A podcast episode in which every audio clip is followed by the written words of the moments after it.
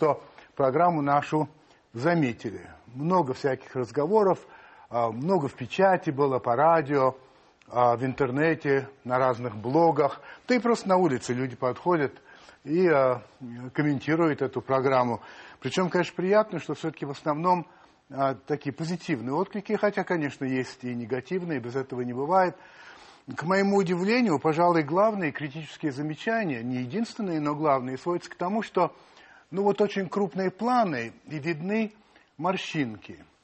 Вот я хочу сказать, что мы показываем не морщинки, мы показываем глаза. А, это принцип программы, автором которой я являюсь, и э, мы будем и дальше это делать. И я хотел бы сказать в этом смысле а, нашим критикам, ну и особенно критикессам, потому что это больше у женщин звучит, чтобы они рассматривали не морщинки, а смотрели бы в глаза – зеркалу души. И, может быть, они что-то там увидят. Наш гость сегодня Михаил Сергеевич Горбачев. Добрый вечер. Добрый вечер. Ну, я согласен с теми, что э, говорят, поменьше морщинки показывать. Не надо показывать. Я уже в таком возрасте, что можно такую просьбу высказать. Мы почти одногодки. Вот знаете, значит, пожалуй, я начну с неожиданной для меня вещи. Буквально два дня тому назад я узнал о том, что вы обедали э, с известным английским актером Хью Грантом да. и с каким-то бизнесменом. Да. Причем они заплатили за этот обед каждый по 250 тысяч фунтов, то бишь почти 700 тысяч долларов. Это так? Но это же лот был разыгран. Мы каждый год проводим большой фестиваль. И Мы это... Это э, фонд. фонд имени Раисы. Так. Международный фонд так. помощи детям. Он в Лондоне расположен. И там мы проводили уже два или три. Вот. Встречи очень интересные, приглашается публика из ряда вон. Но ясно, что мы тут преследуем определенные цели, собрать фандрейзинги наши. Mm-hmm. Да. И мы э, собрать побольше Ясно. Значит, больше, больше мы сможем детям Значит, помочь. я так понял, что обед с Горбачевым начинается Это с 50, а дальше идет вот, да, опцион. идет. И вот, догнали, и вот догнали до того, что э, э, 250 тысяч фунтов. Да. Да. Но присоединился э, Еще Гранту. И я, говорит, присоединяюсь, и такую же часть ведет. Итого вообще серьезно. Полмиллиона. Да. Я, я, я думаю, если бы адрес изменить немного... Скажите мне, пожалуйста, Михаил Сергеевич, о чем вас спрашивал Хью Грант? Мне просто интересно, какие у него были к вам вопросы? А вы знаете, было потрясающе интересно то, что э, э, Грант оказался очень следующим человеком, да. очень интегрированным в сегодняшнюю жизнь.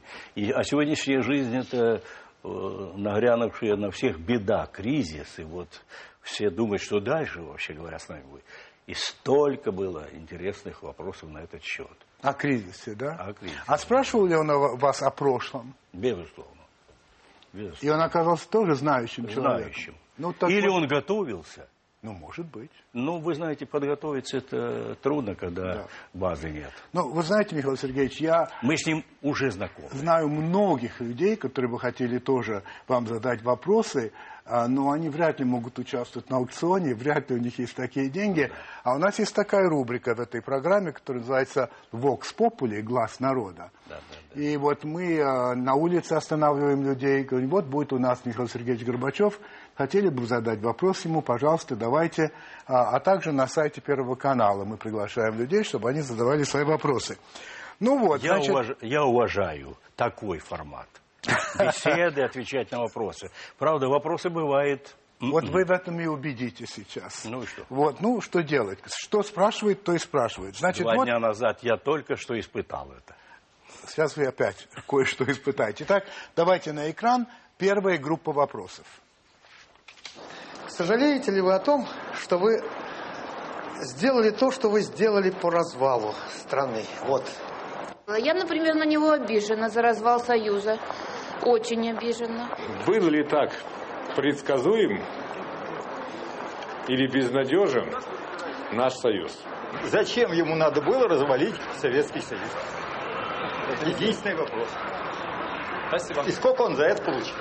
А, Вот видите, это вот, и знаете, этих вопросов очень много. Я могу просто сразу добавить, что на сайте, ну, скажем, вот Игорь Ковалевский, это люди подписываются, вот он пишет вам, господин первый президент СССР, не кажется ли вам, что Нобелевской премией мира вас наградили не за объединение Германии, а за развал СССР и так далее. Вот это вся группа. Что вы скажете этим людям? Э, я их понимаю, поскольку и сейчас вы можете услышать, только что вчера закончился съезд женщин в связи с э, э, летием и юбилеем того самого э, съезда, который э, объявил о Дне женщин и, э, и о празднике женщин, так. где участвовали представители всех партий и так далее, в том числе Калантай. Вот. Ну и что? Значит, все у нас было так или иначе, но в принципе мы двигались, и мы остались сами собой, мы это Россия. Э, но э, надо два только периода перечеркнуть и забыть об этом. Это 17-й год, и, который привел к известным последствиям. И вторая половина 80-х годов. Ну, тоже ясно, да? Это вы. Ну, не я, и вы в том числе. И я. Да, да, да, да. К счастью, это меня и поддерживает, всегда и поддерживало, что не я. Если бы я так был силен и могущ, то, конечно... Но вам не кажется нужным подчеркнуть для тебя... Я хочу сказать вот интересно, что да. и вдруг я недавно слушаю беседу представителя «Фигаро», вы помните, корреспондента, с Владимиром Владимировичем. Каким? А? Владимиром Владимировичем Путиным. Путиным. Да. Нашим Владимиром Владимировичем. Так. Да. И, и там возникает такой упрек, намек на то, что Путин хочет возразить империю или, или имперские замашки так, так. у нынешних руководителей. Я слышу ответ Владимира Владимировича, потом он выверен был везде. Послушайте, бросьте вы нам вот это вменять в вину. Наоборот, империя была разрушена. И она была разрушена, потому что Россия так решила. А если бы Россия не захотела и не решила, то мы и сейчас бы жили в Советском Союзе. Интересный ответ. Интересно. И для меня было интересно. Наконец я услышал что-то другое. То ведь вокруг вот Горбачев разрушил ты и так далее. Горбачев до последнего патрона сражался за то, чтобы сохранить Союз. Я считал, и сейчас считаю, что Советский Союз мог быть сохранен, но при обязательном э, таком шаге и, и при таких действиях, что он должен быть э, децентрализован, модернизирован, чтобы выросшие уже республики до состояния самостоятельных государств, чтобы они были суверенными и пользовались. И помните название в нашем проекте, который мы же представили народу на подпись документ. Это же я представил. Так что же, я разрушал и одновременно все... Вот смотрите, смотрите. Да. Когда вы вернулись с Фороса, да. а, после подавления да. Путча ГКЧП, 91 год, да, вы сказали, я очень хорошо помню эти слова, я вам все равно не сказал всего. И никогда не скажу всего. Вам не кажется, что, во-первых, то, что вы не сказали всего, в какой-то степени способствует развитию вот таких всяких сказок и прочее, прочее. И почему же не сказать? У вас нет ощущения, ну, некоторых, я не знаю, морального даже обязательства сказать людям, что же было? А вы знаете, что мой ответ касался совсем не этого. Люди, э, люди хотели узнать побольше и задавали, что вы не сказали и что вы еще можете сказать нам. Говорю, знаете, что вы, вы, как бы вы ни старались, я всегда, я не смогу всего вам сказать. А вы, э, разве для вас это новость, Владимир Владимирович, что, а... при, что президенты, это, вообще говоря, народ, с одной стороны, получил возможность от судьбы возглавить государство, что-то решать или наоборот, вот. И в то же время это очень э, народ, который в какие-то рамки заключен. Я не могу многое сейчас и опять повторить это сказать. то, что является и будет храниться, и, наверное, и 50, и 100 лет. Это, это же вам известно, что есть на хранении вещи, которые хранятся Тогда так, смотрите. Новый союзный договор был готов. готов. Были Опубликован. Да, Назначено были- подписание. Вот, все хорошо. Да. Но в то же время вы не могли не знать, что время напряженное, что сопротивление этому договору, несомненно, есть. И вы берете и уезжаете в этот самый Форос. Я- Почему я, вы вы знаете- сначала не подписали, все сделали и потом Нет, уехали? Надо нет, было, надо было процесс. Мы сделали, что представили людям, опубликовали. Так. И люди читают. Так. Пока они читают и изучают, мы вырабатываем сроки. С 20-го начинаем, и идет уже подписание по очереди. Вот он бы по процессу и пошел. И я за это время решил, ну, как говорят, по-житейски. А как вы думаете? Как вы думаете? Я сейчас жалею, надо бы не уезжать. Вот. Надо бы не уезжать. Вот, значит, все-таки, значит, не надо было ждать, я не знаю, читали... Язов ли- сказал, я старый дурак, меня втянули в это. Теперь он нет. Теперь они все говорят, начиная с того, как их арестовали, посадили. Ведь до съезда. Дело же было доведено, завершено следственные, э, следственные все де- действия, и дело уже в суде рассматривалось. Скажите, Михаил Сергеевич, И вот вдруг, интересно же ведь, вот ну давайте подумаем. Давайте, давайте. Давайте Ну. подумаем. Как же получилось так, что вдруг после 93 года, а они все находились э, в заключении, и продолжался процесс, после 93 года вдруг всех их амнистируют. ну и как? А я вам скажу. Потому что Ельцин не хотел, чтобы дело, была договоренность у них такая, что не возбуждается дело о 93 годе, почему их так произошло и вообще какие выводы. А э, противники, коммунисты в том числе и так далее, э, э, решают вопрос об освобождении, об амнистии сидящих ГКЧПистов. Все, и, и мы с вами как бы тут и не, присутств, и не присутствуем.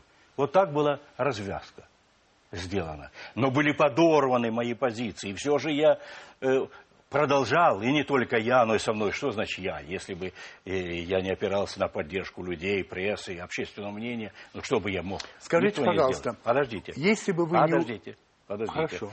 И дело доходит до того, что мы все-таки в этой обстановке готовим новый договор.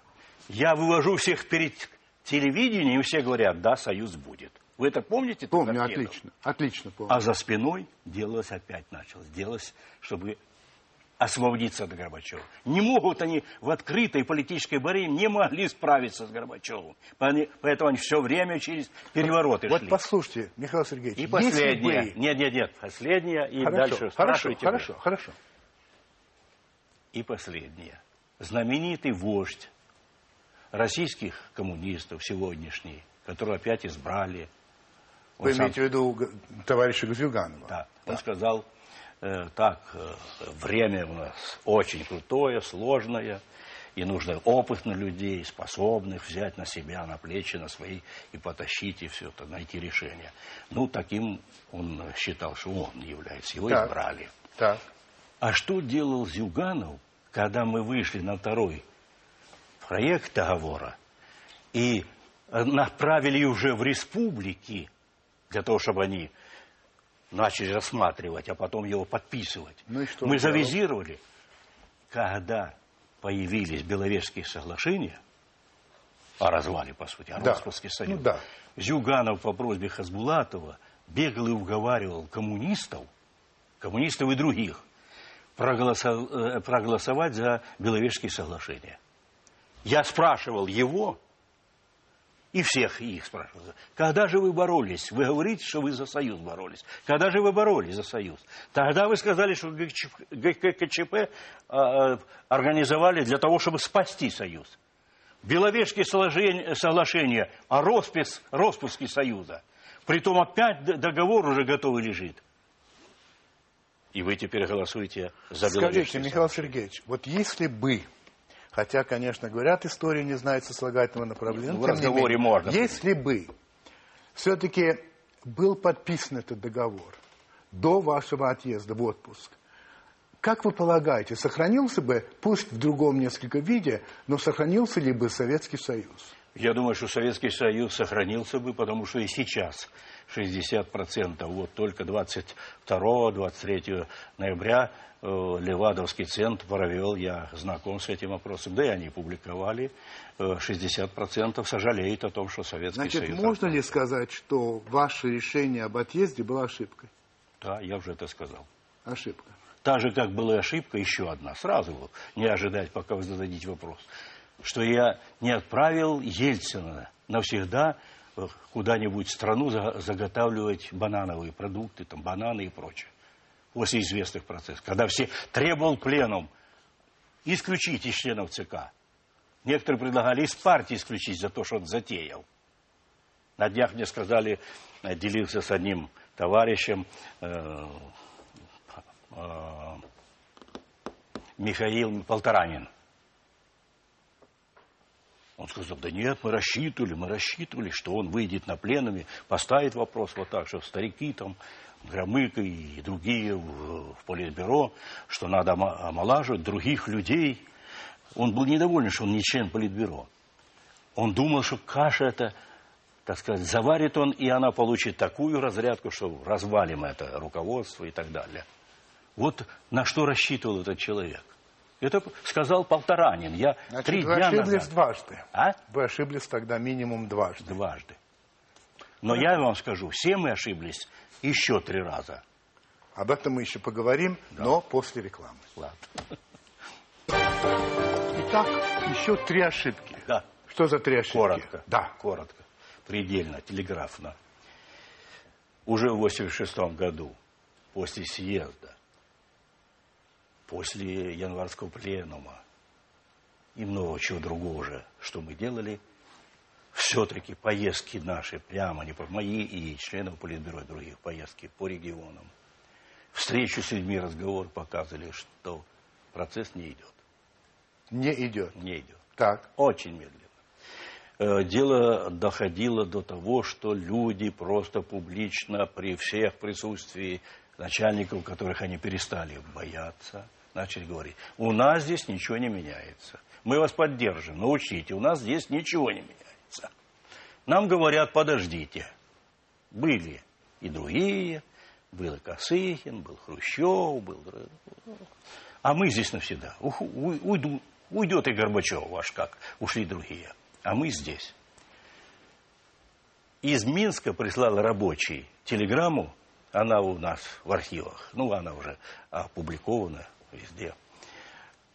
Михаил Сергеевич, дайте команду ударить по штабам. Я приехал на, в Норильск, беседуюсь там в металлургическом заводе. Я говорю, да, я, я не только от вас, но вот получаю письма и встречи. Да, не, на- номенклатура тормозит. Михаил Сергеевич, я говорю, получил из Минска и говорю, какую телеграмму. Так правильно он говорит, надо ударить по штабам по этим, ибо они тормозят. Я говорю, слушайте, ну вы знаете, чей этот лозунг? А чей? Я говорю, это китайская культурная революция. Вот они ударили и 10-15 лет выходили, выбирались после этого. Нам что это? Почему не воспользоваться тем, что вы сейчас имеете уже право выбирать и на заводе, и в партийных организациях, и в советах, и так далее. Выбирать. Тогда же выбирали директоров и да, так далее. да. Ну и выбирайте, обновляйте. Я да- даже сейчас, чтобы заключить эту мысль, ключевая мысль, кстати. Мы ведь выборы, но в партийных организациях мы провели три раза в результате выборов сменился состав секретарей горкома и райкомов. Но каждый раз приходя, новая плеяда практически повторяла то же самое. Вот, вот. Смотрите, вы получали какие-то аналитические там записки, не знаю, с КГБ и так далее, состояние экономики, состояние умов? Получали? Ну, в общем, да. И, и- и я скажу, больше мы получали из институтов наших.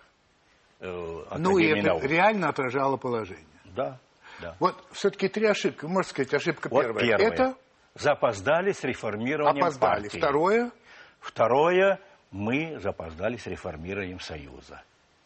Так, и И третье. это была совсем благополучная бы мера. Она прошла, все это за то, чтобы статус республик был таким, каким он записан Так. был в Конституции. Так. Суверенное государство. А третье? А третье, когда стало туго у нас, особенно начиная после 89 года, в 90 году, когда вся страна в очередях оказалась, Так.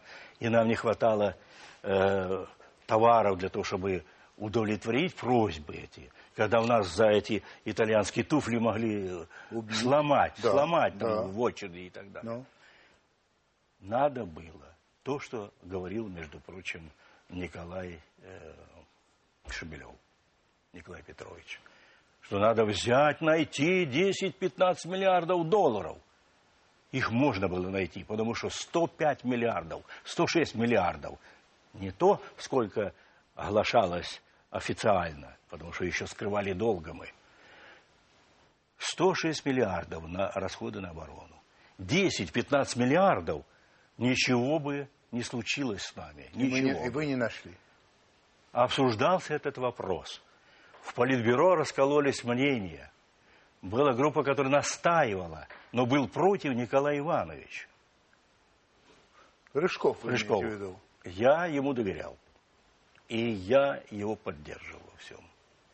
И я в данном случае его поддержал. Надо было пойти на эту меру. Что такое 15 миллиардов? Это шестикратный. Ну, это вот на сказать, 6 надо умножить. задним числом теперь, да? Вы говорите. Сейчас, а тогда вы... Да, это моя ошибка, я Понятно. считаю. Ошибка. А, еще один вопрос с улицы. Мы его включили, потому что он очень эмоциональный. Посмотрите. Когда они договаривались выводить войска наши из Германии в чистое поле офицеров, я бывшая жена офицера. Я все это перенесла, и мне даже вспоминать не хочется. О чем вы думали, когда вы вводили войска? На самом деле в чистое поле они оказались или не оказались? Женщина это, видимо, Вы знаете, когда от мы сердца говорит. Да, я, я верю ей. И я вам сейчас скажу. Когда мы решали этот вопрос, то это было решение Советского Союза и Германии. И все рассчитано было на совместную деятельность. И все, кстати, пункты, которые касались Германии, Германия выполнила. Что касалось Германии. Но и Германия не выполнила, а поддержала, это уж попутно сразу скажу, а поддержала э, тех, кто заявлял, а потом начал продвигать НАТО границам. Что касается вывода, вот у нас на эти четыре года и было все расписано. И выводились наши войска в округа приграничные, где были и коммуникации, и место для расположения, и так далее, и так далее. Но ведь когда распался Союз, а войска еще там были, значительная часть. Их надо было выводить. И тогда Россия должна была вы- выводить к себе, в руб, к своим границам. А это центр, по сути дела, необустроенный, и он не мог принять этого. То есть это уже последствия развала Союза. Так, так. А вопрос. Многих зрителей выражает здесь такой Сергей Сергеевич Требухов, но этот вопрос возникает. Есть ли у вас ощущение, что Америка вас обманула? Никаких уступок, обещанных США, сделано ведь не было. Есть такое ощущение? Нет такого ощущения, потому что я знаю реальность. Не обманула? Нет. Тогда вот что. А, посмотрите вот этот видеоматериал. Это ваша встреча в Рейкьявике. А, историческая, я бы сказал, встреча с президентом Рейганом. Doviai, no proviai. Trust but verify. Ну вот, значит, вопрос мой вам. А почему вы все-таки нас вы доверяли или, видимо, доверили Бейкеру, а, Джеймсу Бейкеру, а, госсекретарю США, когда он сказал, я его цитирую, не произойдет распространение юри- юрисдикции и военного присутствия НАТО ни на один дюйм в восточном направлении. Почему вы не настояли на том, чтобы юридически это оформить? Вы знаете, такого, э, во-первых, вопроса не возникало, и по простой причине. Потому что если подписывать, то как бы мы сейчас, тогда, при существующем НАТО и Варшавском договоре подписываем, что не будет движения. А что значит движение, когда эти существуют две, э, две военные организации? Это что, начало Третьей мировой войны? Это понятно, но исчезла одна организация. Так, так исчезла тогда, когда исчез Советский Союз. И расширение началось при Клинтоне. То есть не было юридического, ну, э, значит, может быть такой аргумент. Россия правоприемник Советского Союза. Была договоренность Да. с Советским Союзом. Да. А о том, что не будет продвигаться Да. на восток. Да. Почему не соблюдается это тогда с Россией? Когда стало известно, что в Польше собирается первый, так сказать, вступить в НАТО, и приехал Борис Николаевич сюда с визитом, ему задали вопрос, а как вы смотрите вот на это? Он, Ельцину. Ельцин. Ельцин он спросил. сказал, это ваше дело. То есть, пожалуйста. Ну есть не под- пожалуйста, а ваше дело. Хорошо, я, давайте чуть-чуть другая тема. Вот вы выросли как абсолютно советский человек. На селе. Больше, больше того, что я считаю, что я был ну, на- по-настоящему продукт советского. Да, образцово-показательный и так далее. Я хочу вас спросить, в какой момент, помните ли вы, когда вдруг вы стали сомневаться, вдруг вы почувствовали, что в королевстве, в королевстве датском, говоря по Шекспиру, что-то подгнило. Вот вы помните это?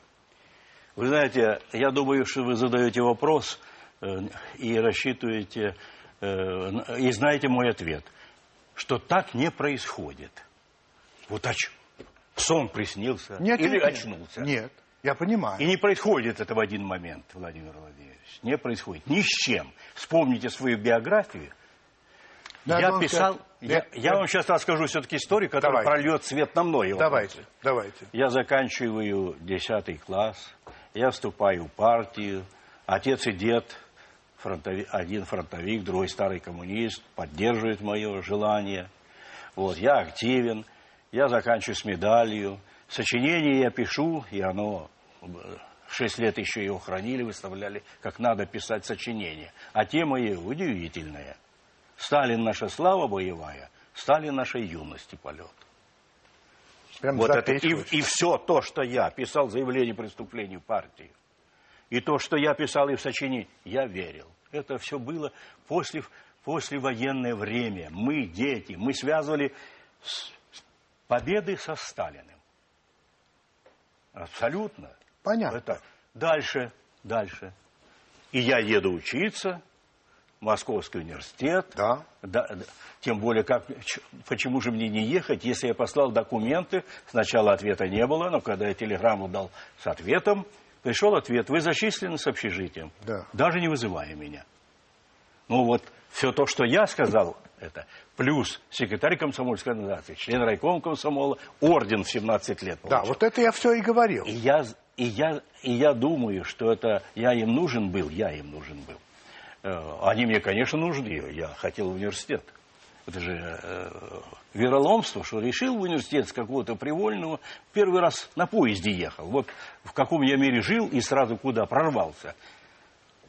Ну, знаете, я думаю, им надо в Московском университете там всегда регулировали процент людей. Ибо все могли москвичи Хорошо, только. но все-таки Ну вот. 20-й ли съезд, Вот дальше, вот дальше, вот дальше.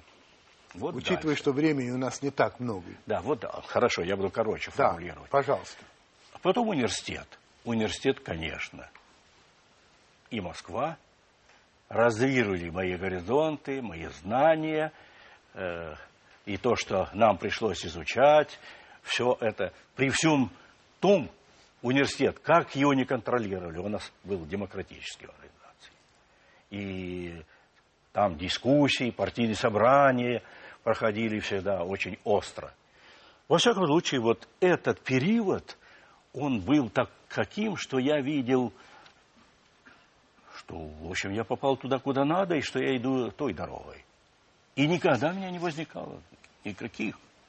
Больше того, у меня не возникало уже э, даже этих э, мыслей до тех пор, пока, э, пока я и ушел э, после университета на периферию и стал работать в партийных органах, в политике.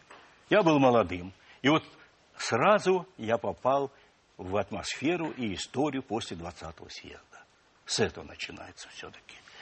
Я еду в числе образованных людей, пропагандистов, разъяснять итоги 20-го съезда. Я встречаюсь там с непринятием. Люди не принимают 20-й съезд. Они не верят, что Сталин это все сделал и делал. А вы поверили? Я поверил. Поверили. Я поверил. Я поверил. Наверное, здесь имело значение то, что дед мой, который вернулся с фронта с Первой мировой войны и принес эту всю ересь солдатскую, и стал строить коммуны, строить потом ТОЗы, а потом колхозы создавал. Старый коммунист. Дед этот в 1938 году, в 1937 году был арестован, приговорен к расстрелу. Но состоялся 1938 год, пока его допрашивали. И 30 1948 году, февральско-мартовский пленум, когда сказано было, что все расстрельные дела согласовываются с прокуратурой края. Когда его дело поступило Понятно. туда... Я понимаю. Помощник да. доложил, что вообще нет никакого преступления. Дед вернулся. И мне было уже почти я 9 лет. Я нет, не... нет, нет, нет. Да. Это же тогда. Да, ага, все-таки это осталось. Это это тогда уже что-то появилось. Когда у вас возникла мысль, что надо что-то делать, что надо И это- реформировать? Вы должны потерпеть все-таки. Но я могу, но время-то Ну, неумолимо да. идет. Ну, ну, я терплю. Я не виноват. Давайте вторую серию сделаем. Я Давайте, согласен. давайте, давайте. продлим, продлим, Продлим. давайте, прошу. Да. Так вот, дед по линии отца не пошел в колхоз. Остался единоличником. Вот, вы понимаете, Понимаю. вся история наша прямо на глазах в семье происходит. 33-й год. Голод. Из пятерых детей умирает трое у деда этого. А ему сеять, нечем выполнять план по посеву площадей, который устанавливается государством единоличнику. Он не выполняет, трое детей погибает вот от голода, а ее отправляет Сибирь на заготовку леса. Вернулся досрочно с грамотами, которым висел они всю жизнь, они висели, он их показывал, вот он получил. А дед, когда вернулся, когда его освободили, вот тот, которого, его страшно пытали. Он не согласился и не признал ничего. У меня теперь копии есть этого всего допроса. То есть Голодомор был не только на Украине, да? Да ну что вот. 40% при вольном вымерло. 40 процентов. 40%. Вот это вам история. Но дед, когда сели за этот крестьянский длинный стол, вся семья собралась, он рассказал все, что с ним было. Но это ужасно. Мне уже было восемь с половиной лет. Но самое удивительное, это вот, это все вот остается. И это действует сильно, особенно когда это от семьи корни вот такие идут. Дед сказал, Сталин ничего не знал, это наши здесь вот все это делали. И выворачивали руки, и, э, и светом слепили, на раскаленную плиту, ну не на, на горячую плиту садили, и все, что там, так сказать, с ним делал. Семья вся была, ревела просто, всех в слезах. Он сказал, но я, я уверен, что Сталин об этом не знал. Поэтому ваше сочинение вы писали с чистой душой, как бы, да? Сталин, наша слава боевая и так да, да. далее. Абсолютно, абсолютно. Ничего это не побудило. Это не... И, всю жизнь дед этот повторял. Советская власть – это наша власть. Она дала нам землю. И та, и другая семья, по линии отца и матери, были бедняцкие, потом стали середняцкими семьи. И вели дела неплохо, ну, а другой вот и председателем колхоза, а этот дед по линии матери возглавлял райзо, самый большой орган и важный орган э, по тем временам. И его за, троц- за троцкизм. Но все-таки, когда зашевелилось, Ага, вот, вот, вот. Вот хочется-то. Я сам хочу сказать. Вот вся жизнь это расшевелила все-таки. И я думаю, что я начал и размышлять, особенно после 20-го съезда, да и еще после э, январского пленума эм, э, 55-го года вышла о соцзаконности. И начались тогда вот эти все расследования. Вы, вы знакомы с такой француженкой, ее зовут Элен Каррер Данкос, она постоянный секретарь французской академии, очень важная дама, специалист Очень по России. Очень хорошо знаком. Вот, она написала книгу в свое время, по-моему, в 88 году, которая называлась так «Русское несчастье. Двоеточие, от Владимира Красное Солнышко до Горбачева. И она в этой книге доказывала, что ни один русский реформатор не смог довести дело до конца. Значит, вопрос, почему все-таки в России реформы сверху так вроде и не удаются? И хочу добавить ваши слова. Вы написали статью одну, я заглавил ее таким образом. Счастливых, Счастливых реформаторов, реформаторов не, бывает. не бывает. Это и о вас. Да. Да? Я знаю. В чем дело? Я писал такую да? статью. В чем да. дело? Самое интересное, что написав эту статью, через э, какое-то время я сказал, ну все, наверное, я все-таки загнул, что счастливых реформаторов не бывает. А бывают все-таки. Я говорю, ну вообще говоря, то, что судьба так сложилась, что я оказался в центре событий, что от меня многое зависело в определенный э, отрезок истории нашей страны. Я мог вносить, реализовать себя, свои мысли, думы и так далее. Какой же еще может быть выше? А дальше это уж от тебя зависит. Э, я думаю, что мы имеем свою историю, которая очень сложна. Начиная от почти 300 лет татаро-монгольского ига, хотя еще, еще разбирается, что оно дало, и полезного что-то дало, оказывается. Но я думаю, эта дисциплина от них пошла, да. И бюрократия, от, еще с тех времен. Но ведь потом, ведь потом-то э, крепостное право. А после крепостного, так, я перешагиваю, но еще 70 лет крепостного права это то его, эту часть то крепостного права я же прожил. Мне, когда мне предложили остаться в аспирантуре э, по кафедре колхозного права, я не остался. Но вы думаете, вот вся эта история, которую вы сейчас рассказали очень коротко, Мы- что мы- она по- повинна в том, что так тяжело проходят реформы в России? Нет, мы же, мы же, не она повинна история, а это наша история, мы в ней. И мы должны пройти то, что другие проходили. Должны пройти. Так не бывает. Перепрыгивание – это великие скачки, мы знаем их. И в Китае, и у нас, и везде они привели к известным событиям. Знаете, Михаил э, Сергеевич, Поэтому, я- да, поэтому пожалуйста. э, это, кстати, ответы на вопросы, на вопрос, а, вот, а что же у нас вот с демократией, все мне задают вопрос. Я говорю, с демократией у нас происходит то, что должно происходить. Вот это, об этом поговорим. Но прежде я хочу вам напомнить, вернее, я читал ваши воспоминания о том, как в 90-м году вы стояли во время демонстрации на Мавзолее а, вместе с Раисой Максимовной или нет? и а, с вашей внучкой Ксенией. И люди шли с очень оскорбительными для вас плакатами, вот видите, и вы развернулись а, и ушли. И ваша внучка заплакала и спросила, вот вы уходите. Да. Дедуля, дедуля, за что? Вот что вы ей сказали тогда, маленькой, и что бы вы ей сказали сегодня, взрослый? За что? А сейчас я ей уже сказал не раз. Но все-таки за что? Это борьба. Политическая борьба. И народ не понимает? А? И народ не понимает, который идет с этим... Если бы народ наш в- ощущал достаток, если бы он, он уже освоил и принял эти свободы и воспользовался ими, у него была бы одна реакция.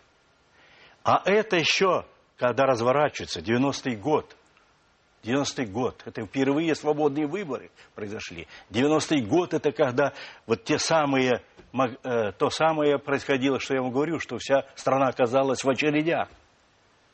И, естественно, кто виноват? Горбачев. А вот этому господину, вот что бы вы сказали сегодня? А, Михаил Сергеевич, э, вам вот э, не совестно, не стыдно, что вы так бездарно провели свое время в власти? Ну, собственно говоря, все. Я думаю, что э, я могу гордиться и буду гордиться тем, что я все-таки, в отличие и от Козы- косыгинских, хрущевских реформ, реально стал, повел страну на, ну, не беру на себя, это было бы просто неудобно. Ведь все, что мы делали, это одобрялось на политбюро, на пленумах, на съездах, на э, Верховный Совет. Ничего, все утверждалось. Это делалось открыто, впервые в истории. Так что не то, что не стыдно, а в общем вы гордитесь. Я горжусь. Я горжусь, и мы довели через несмотря на все то, что произошло, мы с перестройкой прошли путь и к политической свободе, и, и к демократическим институтам, и к свободным выборам впервые за тысячу лет, и так далее, и так далее. То есть все главное было сделано для людей в том смысле, что берите и делайте. Скажите, пожалуйста, что вам нравится в сегодняшней России, если коротко, и что вам не нравится? Я думаю, что демократический процесс, несмотря на все трудности, продолжается. Но я думаю, что мы прошли в этом рамках демократического транзита не более полпути. Смотрите, ваша цитата. Мы не сомневаемся, что демократия – это хорошо. Но сначала необходимо обеспечить фундаментальные потребности граждан. И если для этого нужен авторитаризм, я такой авторитаризм приветствую. Ваши слова. Да. Так и есть? Так и есть. Когда Путин начал прибегать очень э, авторитарным э, методом по тому, чтобы остановить рас, расползание республики, э, всех собрать под знамена Конституции, а ведь более чем э, полсотни э, наших э, губерний была нарушена Конституция, причем по много нарушений. Когда в армия, после всего того, что она пережила, начала создаваться и укрепляться, хотя там, по-моему, еще проблем больше, чем в других направлениях. Когда образование мы начали поднимать свое, восстанавливать институты, и люди опять пошли учиться и так далее – ведь это, в общем, вот эта вертикаль, чтобы заставить работать. То есть я некоторая, думаю, жё, жесткость. Я, да, я думаю, что здесь не для того, чтобы читать учебники, а надо было спасать Россию а от тех тенденций и заменить их другими. И я думаю, что в этом смысле это главная заслуга президента, что он создал предпосылки для движения. Стабилизировать. Могли ли вы, вы в свое время сделать то же самое? Ну, у меня другая задача была. Просто была другая вы, задача. Другая задача. Вы, вытащить страну из э, объятий тоталитарного строя к свободе и демократии. И мы довели страну и общество до тех, до того пункта, когда обратного хода, что бы ни делали, уже назад России нельзя вернуть. Но остальное надо и другим работать. Скажите, пожалуйста, как вы относитесь к нынешнему положению со свободой слова и свободой печати? Вас что-нибудь беспокоит? Не хватает. Не хватает. Не хватает. Но вы к этому как-то спокойно относитесь. Ну что же, рубаху на себе рвать. Я, я не стану. Я везде говорю, везде говорю, вы знаете. Но вот сравните мою позицию и позицию Александра Савича. Вы имеете в Солженицына? Солженицына. Ну. Он ведь часто повторял до тех пор, пока я уже э, не выдержал, дал ему ответ. Он говорит, все погубила Горбачевская гласность. Гласность, гласность погубила. Да. Ну, это, знаете, что такое гласность? Это я помню очень хорошо, что... Да, да, да, и, и знаю. А у вас были какие отношения с Солженицыным вообще? Нормальные. Нормальные, да? Уважительные, уважительные.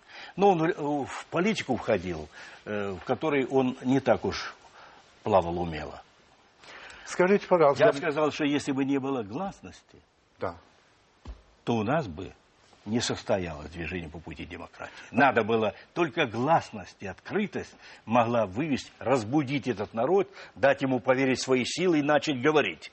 Так, э, Михаил Сергеевич, осталось 4 минутки. Всего? Всего, да. Поэтому, коротко, в конфликте вокруг Абхазии и Южной Осетии Россия права или не права?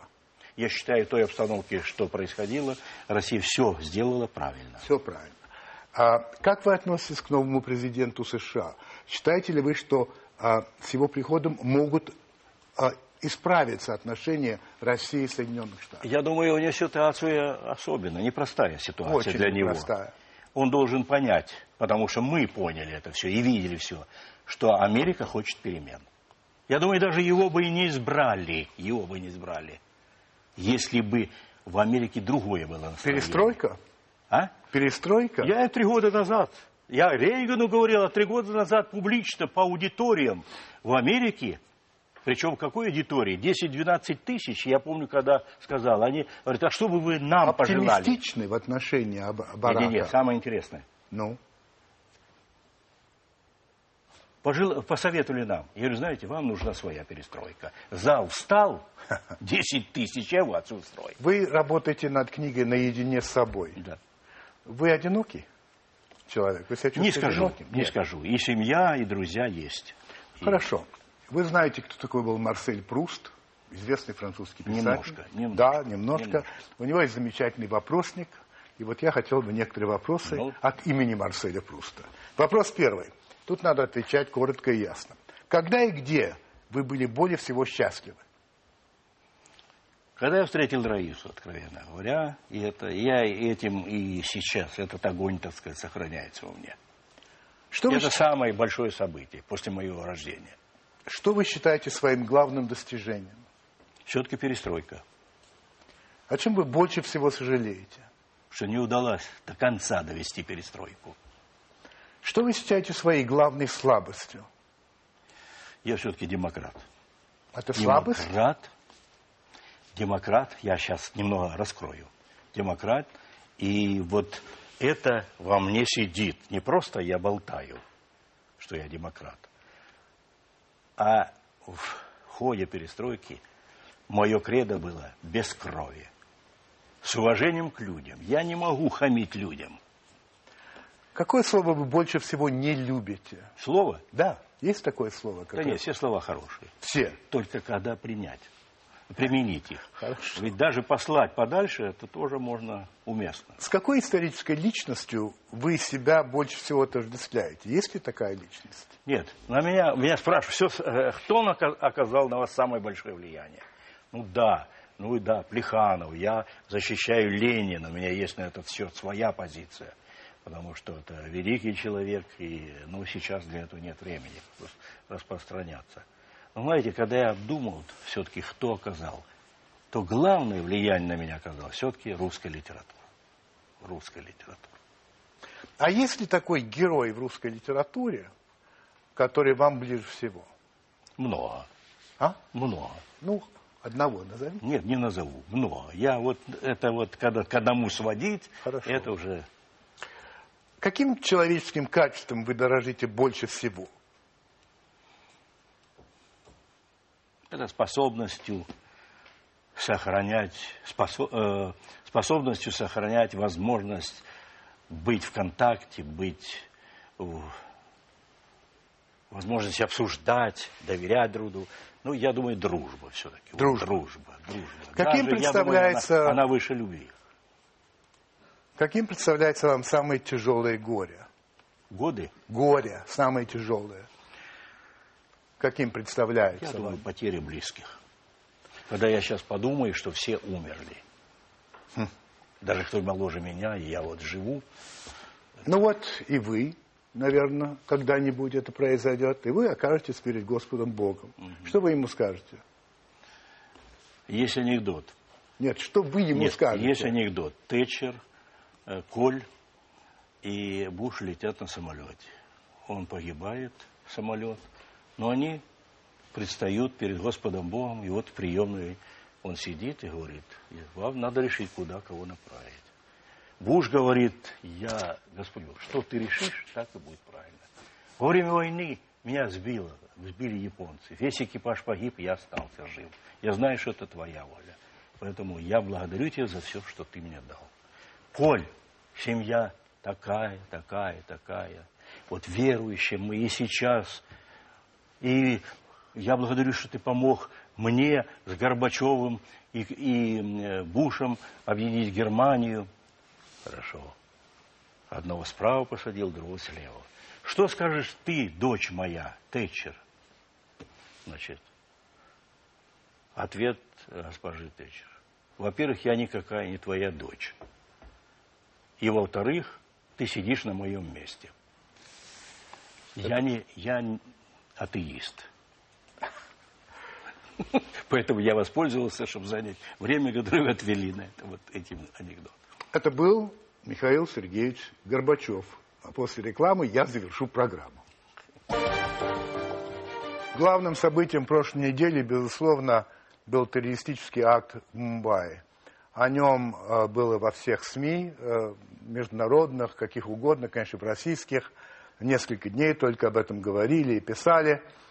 Но вы знаете, я заметил с некоторым, не то чтобы удивлением, но огорчением, что определенная часть наших граждан отнеслись к произошедшему, ну, как к чему-то, ну, в общем, не касающемуся их. Это произошло там. Да, конечно, очень жалко этих людей, но как-то вот это нас не очень-то касается. Такой был высказан взгляд. И людьми вполне интеллигентными, я бы даже сказал, продвинутыми, как ныне говорят, либеральными, демократических взглядов и прочее, прочее, прочее.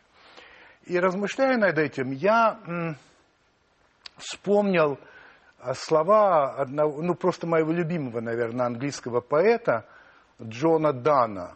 Он жил а, в первой четверти XVII века, в молодости был повесой, а, дручуном, бегал за женщинами, пил, хулиганил и писал совершенно гениальные стихи. Потом он остепенился, ушел в религию, стал очень известным священником и уже писал проповеди и так называемой медитации. Так вот, в 17-й медитации он написал следующее. Человек не остров, сам по себе завершенный. Каждый человек – часть материка, часть суши. Если морем смоет комок, Европа становится меньшей. Точно так же, как если бы смыло мыс. Точно так же, как если это случилось бы с домом твоего друга или твоим собственным домом. От смерти любого человека я убываю, потому что я часть человечества. И поэтому никогда не посылаю узнавать, по ком звонит колокол. Он звонит по тебе. Вот такая история.